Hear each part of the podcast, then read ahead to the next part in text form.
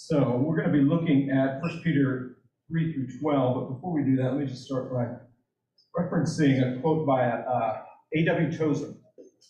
A.W. Tozer said, "What comes to mind when you think of God is perhaps the most important thing about him."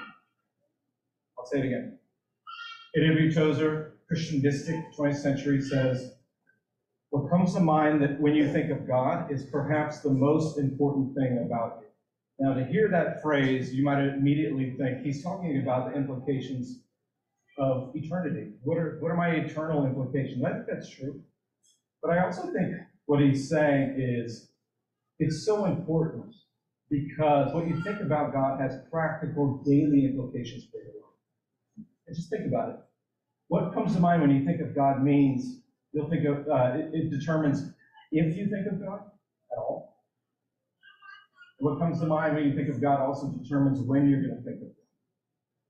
And this passage here, First Peter, is actually a prime example of somebody who's thinking about God in the midst of great difficulty. Peter, Apostle Peter, this is on the other side of the resurrection, our side of the resurrection. He's writing to a group of uh, churches, five churches in Asia Minor, and they're experiencing what we're going to hear uh, various trials various trials means they're being persecuted for their faith. And I don't think it's an overstatement to say that they're experiencing Ukrainian kinds of difficulties, displacement, death, fear. Uh, they're in exile. And so he's writing to them because their day to day lives are in jeopardy, because they're full of doubt, full of fear. And so he writes to them, but how does he write to them? He writes to them and he tells them about God the kind of God that comes to Peter's mind is not the God that any good first century religious person would have ever thought. of. It's not a, the kind of God that you could make up out of your mind. It's not the kind of God that you would make up out of your mind. But he presents the God uh, that's found all throughout Scripture. And what is that? That's the triune God Father, Son, and Holy Spirit. Uh, this is the God who theologians say it's three persons in one, equal in power and glory, um, loving, deferring each other, always working in harmonious concert together from all eternity. Um, so this is the God that he, he brings to them. And this is the God we're going to reflect on today because just like them, when we reflect on who this God actually is, when we have a clear understanding rather than a distorted understanding of God, we're able to be encouraged, strengthened. We're able to persevere within the tremendous difficulties of life. And so let's, let me go ahead and read 1 Peter 1. You can follow along with me. Says this Praise be to the God and Father of our Lord Jesus Christ. In his great mercy, he has given us new birth into a living hope through the resurrection of Jesus Christ from the dead, and into an inheritance that can never perish, spoil, or fade. This inheritance is kept in heaven for you, who through faith are shielded by God's power until the coming of the salvation that is ready to be revealed in the last time. In all this, greatly rejoice. Though now, for a little while, you may have had to suffer grief in all kinds of trials. They have come so that your faith, of greater worth than gold, which perishes though refined by fire, may be proved genuine, and may result in praise, glory, and honor when Jesus Christ is revealed. Though you have not seen him, you love him. And though you do not see him now, you believe in him and are filled with an inexpressible and glorious joy. For you are receiving the end result of your faith, the salvation of your souls. Concerning this salvation, the prophets who spoke of the grace that was to come to you searched intently and with the greatest care, trying to find out the time and the circumstances in which the Spirit of Christ in them was pointing when he predicted the sufferings of Christ and the glories that would follow.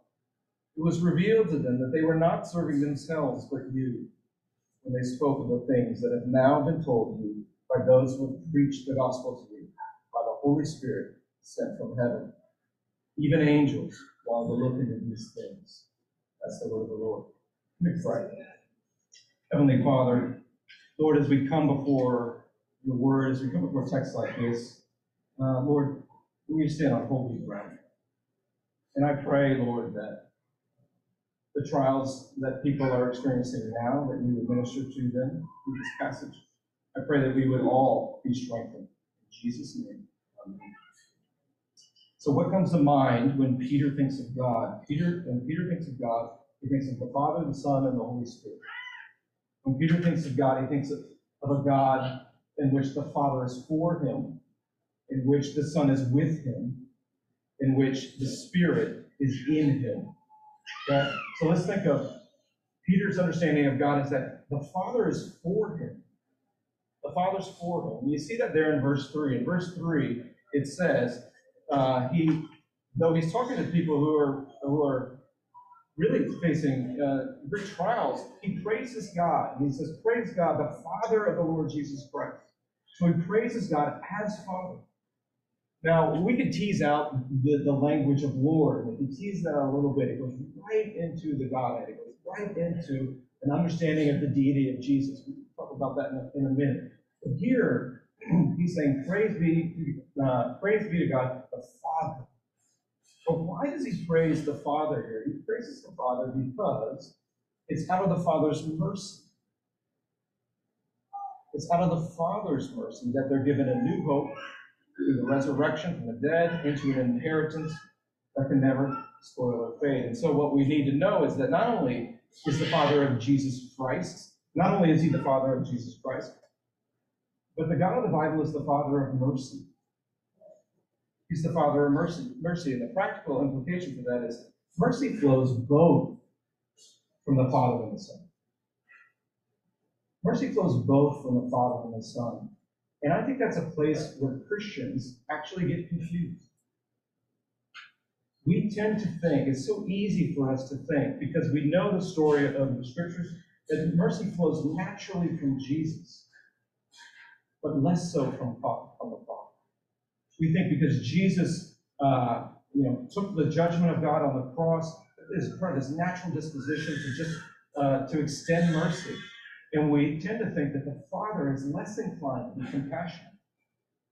But that's actually not at all what the scriptures teach. The Father, uh, mercy flows both from the Father and from the Son from all eternity. so the Father and the Son are never at cross purposes in what they do.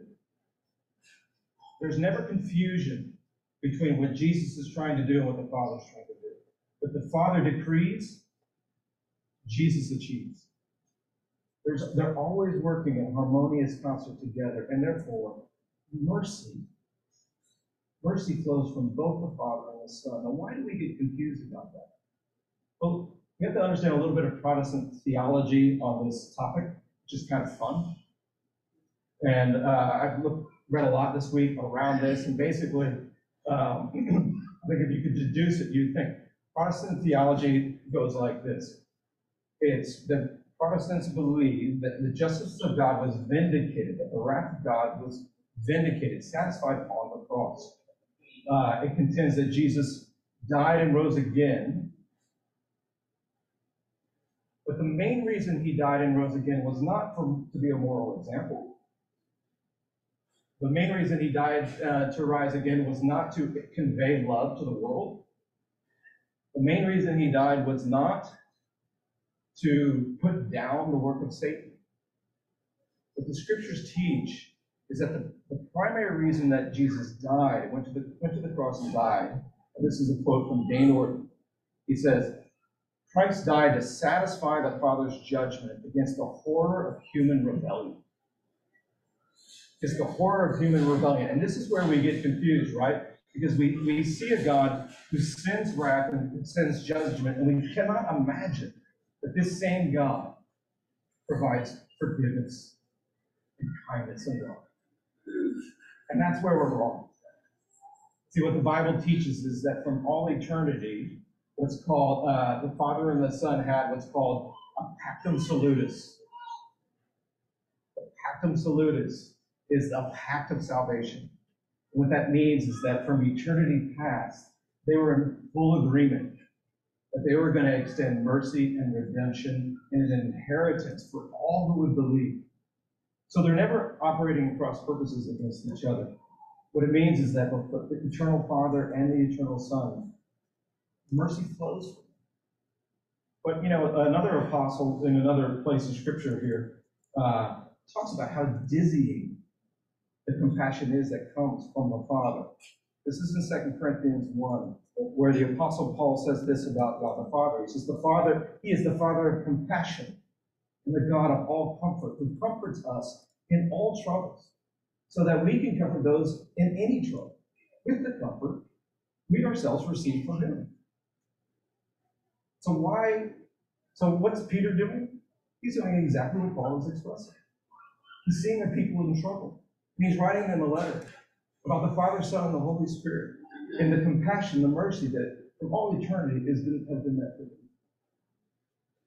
Thomas Goodwin says this about this kind of compassion, the quantity and the quality of this compassion. It says this As there are a variety of miseries which a creature, a human, is subject to, so God has himself a shop, a treasury of all sorts of mercies, divided into several promises there in the scriptures. So if your heart be hard, his mercies are tender. If your heart be dead, he has mercy to liven it. If you be sick, he has mercy to heal you.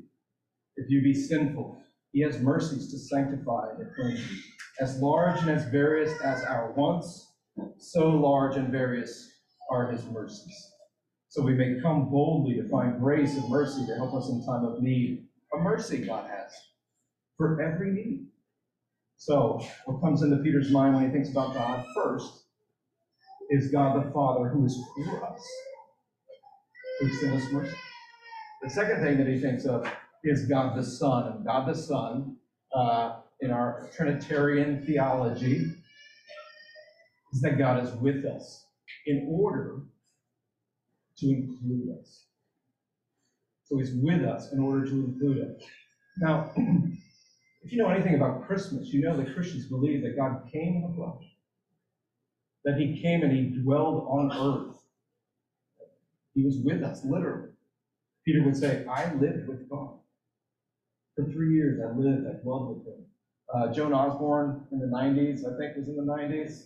Somebody, somebody here knows this, right? What if, if the song lyric was, What if God were one of us, just a slob like one of us? Just a stranger on a bus trying to make his way home. That's in part.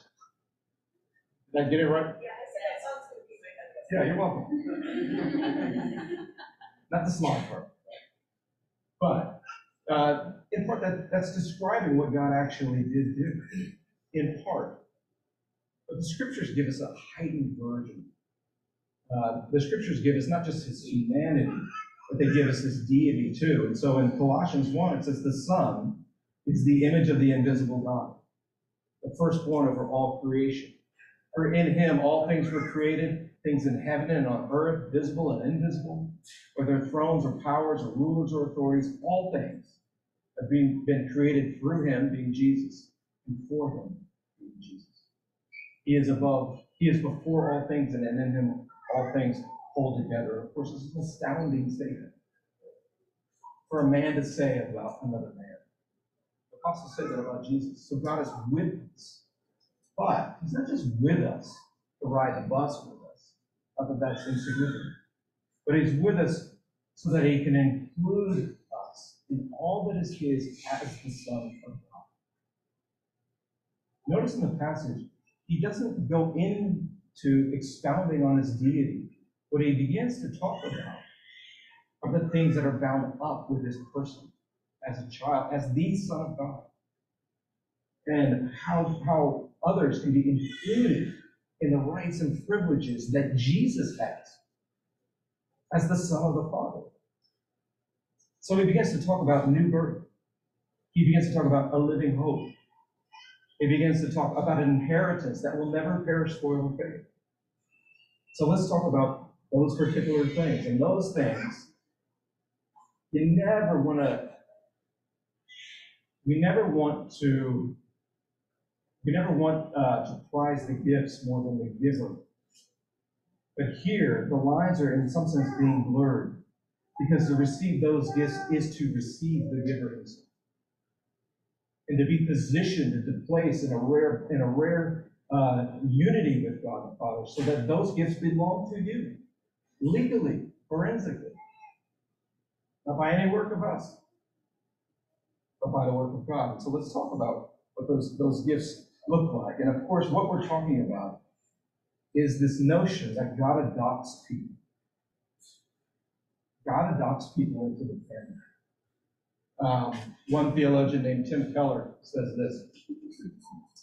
Uh, he says the image of adoption tells us that our relationship with God is based completely on a legal act by the Father.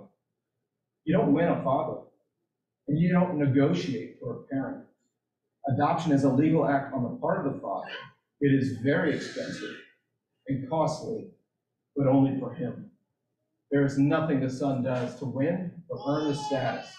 It's simply it's simply received.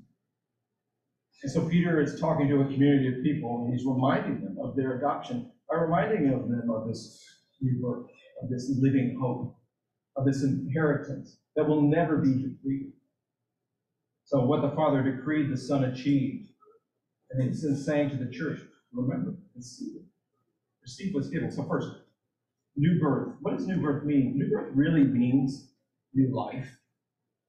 You know, to be born again means to be born from above. It means simply to have a spiritual awakening, a legitimate, transformative regeneration of the heart, to be born anew. It's simply what it means. And so we see that really pretty clearly in the life of Peter. Remember that Peter was a fisherman who was promised and tasked that he was going to be a fisher of men. That he was he was a fisherman, but he was going to now be in ministry, and he was no longer going to gather fish, but he was going to gather human beings and bring them to the Lord. And so that's exactly what he did. And he did it in a historical fashion. Scholars, when they look at this passage, good scholars, when they look at this passage, they wonder, does this passage come from the oral tradition passed down by Peter? Or does this come from the hand of Peter himself? I don't think it actually matters. You know, we believe that oral tradition is part of how the scriptures were brought. God works through that. It's perfectly acceptable. But for me, I want to lean in the direction that he wrote himself, and here's why. Because in him was a new birth, and that brought about a new life. It is very difficult to go from mending fences to mending hearts. Those are completely different skill sets. And so people question this because the language is uh, not necessarily, the language of the writing is not necessarily one who would spend time on the Sea of Galilee. But if you've ever changed professions, you know how hard you have to work to be something that you feel like you're called to be. How hard, how labor intensive that is. If you knew how labor intensive it is, we wouldn't do it. We just stay being a fisherman. Peter shows a life that's been changed. Shows a life that's there's new life there. He's experienced a new birth, new motivation, so on and so forth. The second thing is a living hope. Now, the hope, the term for hope, is not kind of the wishy kind of term for hope. I hope. Um, I didn't even know what I actually. I was gonna say I hope the Mavericks win, but I don't know if that's true. You know, Ryan hopes the Mavericks win. But if you're a Warriors fan, then you have real hope. There's an eager there is a confident expectation of what is actually gonna happen. Sorry, And that's the hope that Peter's talking about. He's, it's not a three genies in a lamp. He has an eager, confident expectation of what is gonna happen. This is a living hope. And we know the story of Peter because we've been reflecting a little bit on it. He needs a living hope. And a living hope is a hope that walks with you every day. With every foible, with every challenge, it corrects you. It doesn't let you stay down too long. But it, it shows you why you may have stumbled and it picks you back up. Jesus is, or Peter is called the apostle of hope. More than anybody, he talks about hope. Why? Because more than anybody, he knew he needed it. Every day. Every day he needed it. So he's the apostle of hope. He needs a living hope that confirms the merciful presence of God right now. And that's actually what he receives. This last thing, and I want to move this into this third point, is, is that Peter talks about a, a new birth, a living hope, but also an inheritance. An inheritance that isn't just something that is off in the distant future, but actually ex- experiences right then and there. Christians experience the future now. And that comes about by the indwelling of the Holy Spirit, which is the third point. So God, God is a father who's for us.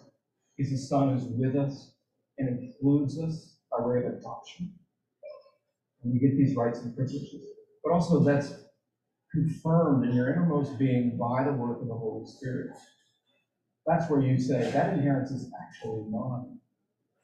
And that's what Peter experiences, but not only does he experience it, he sees others experience it as well. Peter's experienced a change.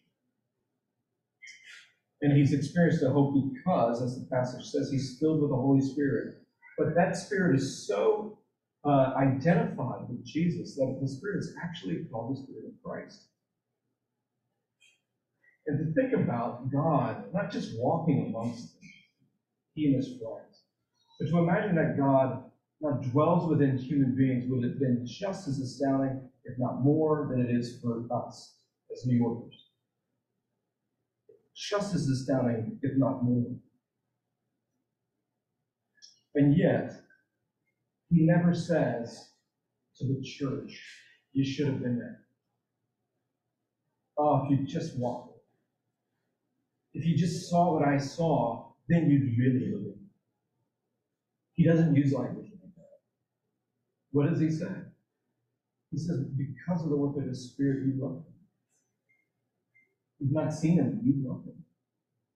I'll just read the passage. So you've not seen him, you love him, and even though you do not see him now, you believe in him and are filled with an inexpressible and glorious joy. For you are receiving the end result of your faith, the salvation of your souls. See, the inheritance of Christians is the salvation. It is the uh, this glorious joy because that's Christ. Our inheritance is Christ.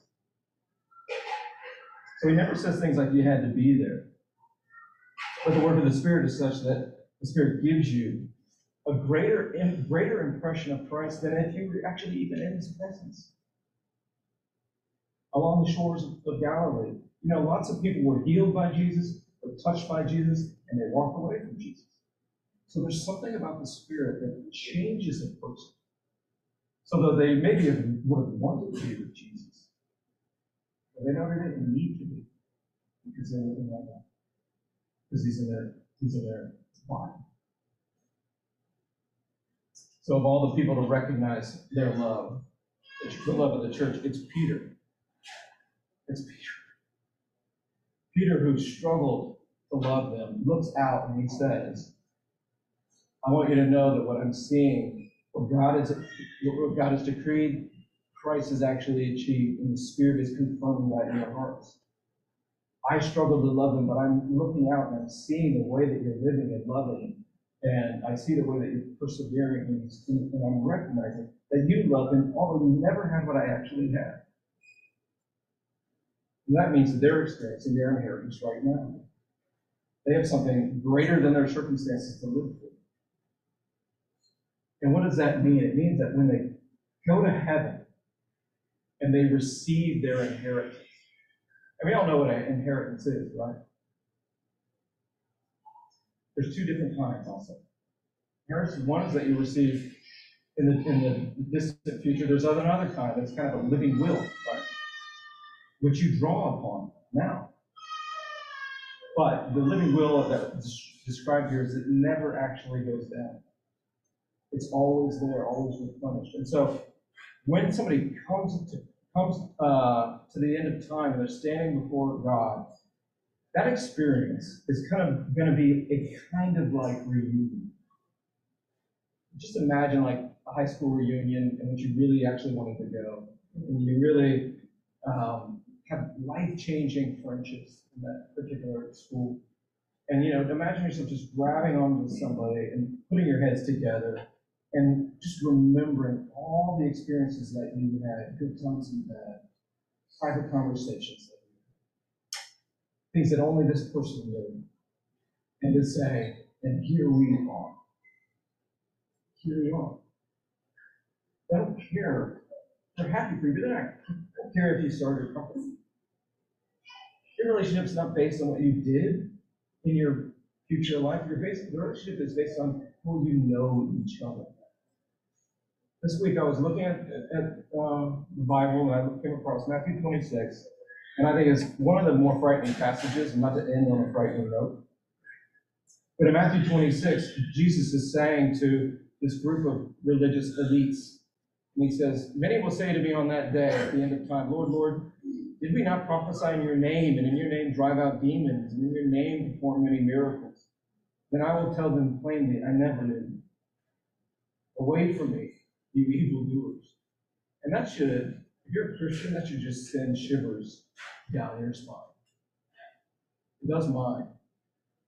Because, because what Christ is saying there is, I want to be involved in the day-to-day realities of your life. I want to talk about the things that you struggle with.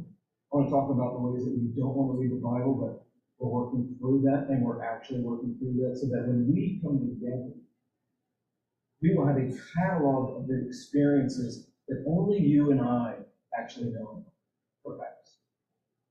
So there will never be a doubt in your mind whether I know you or you know me. Because you will get together and you'll say, here we are. Here we are. We know each other.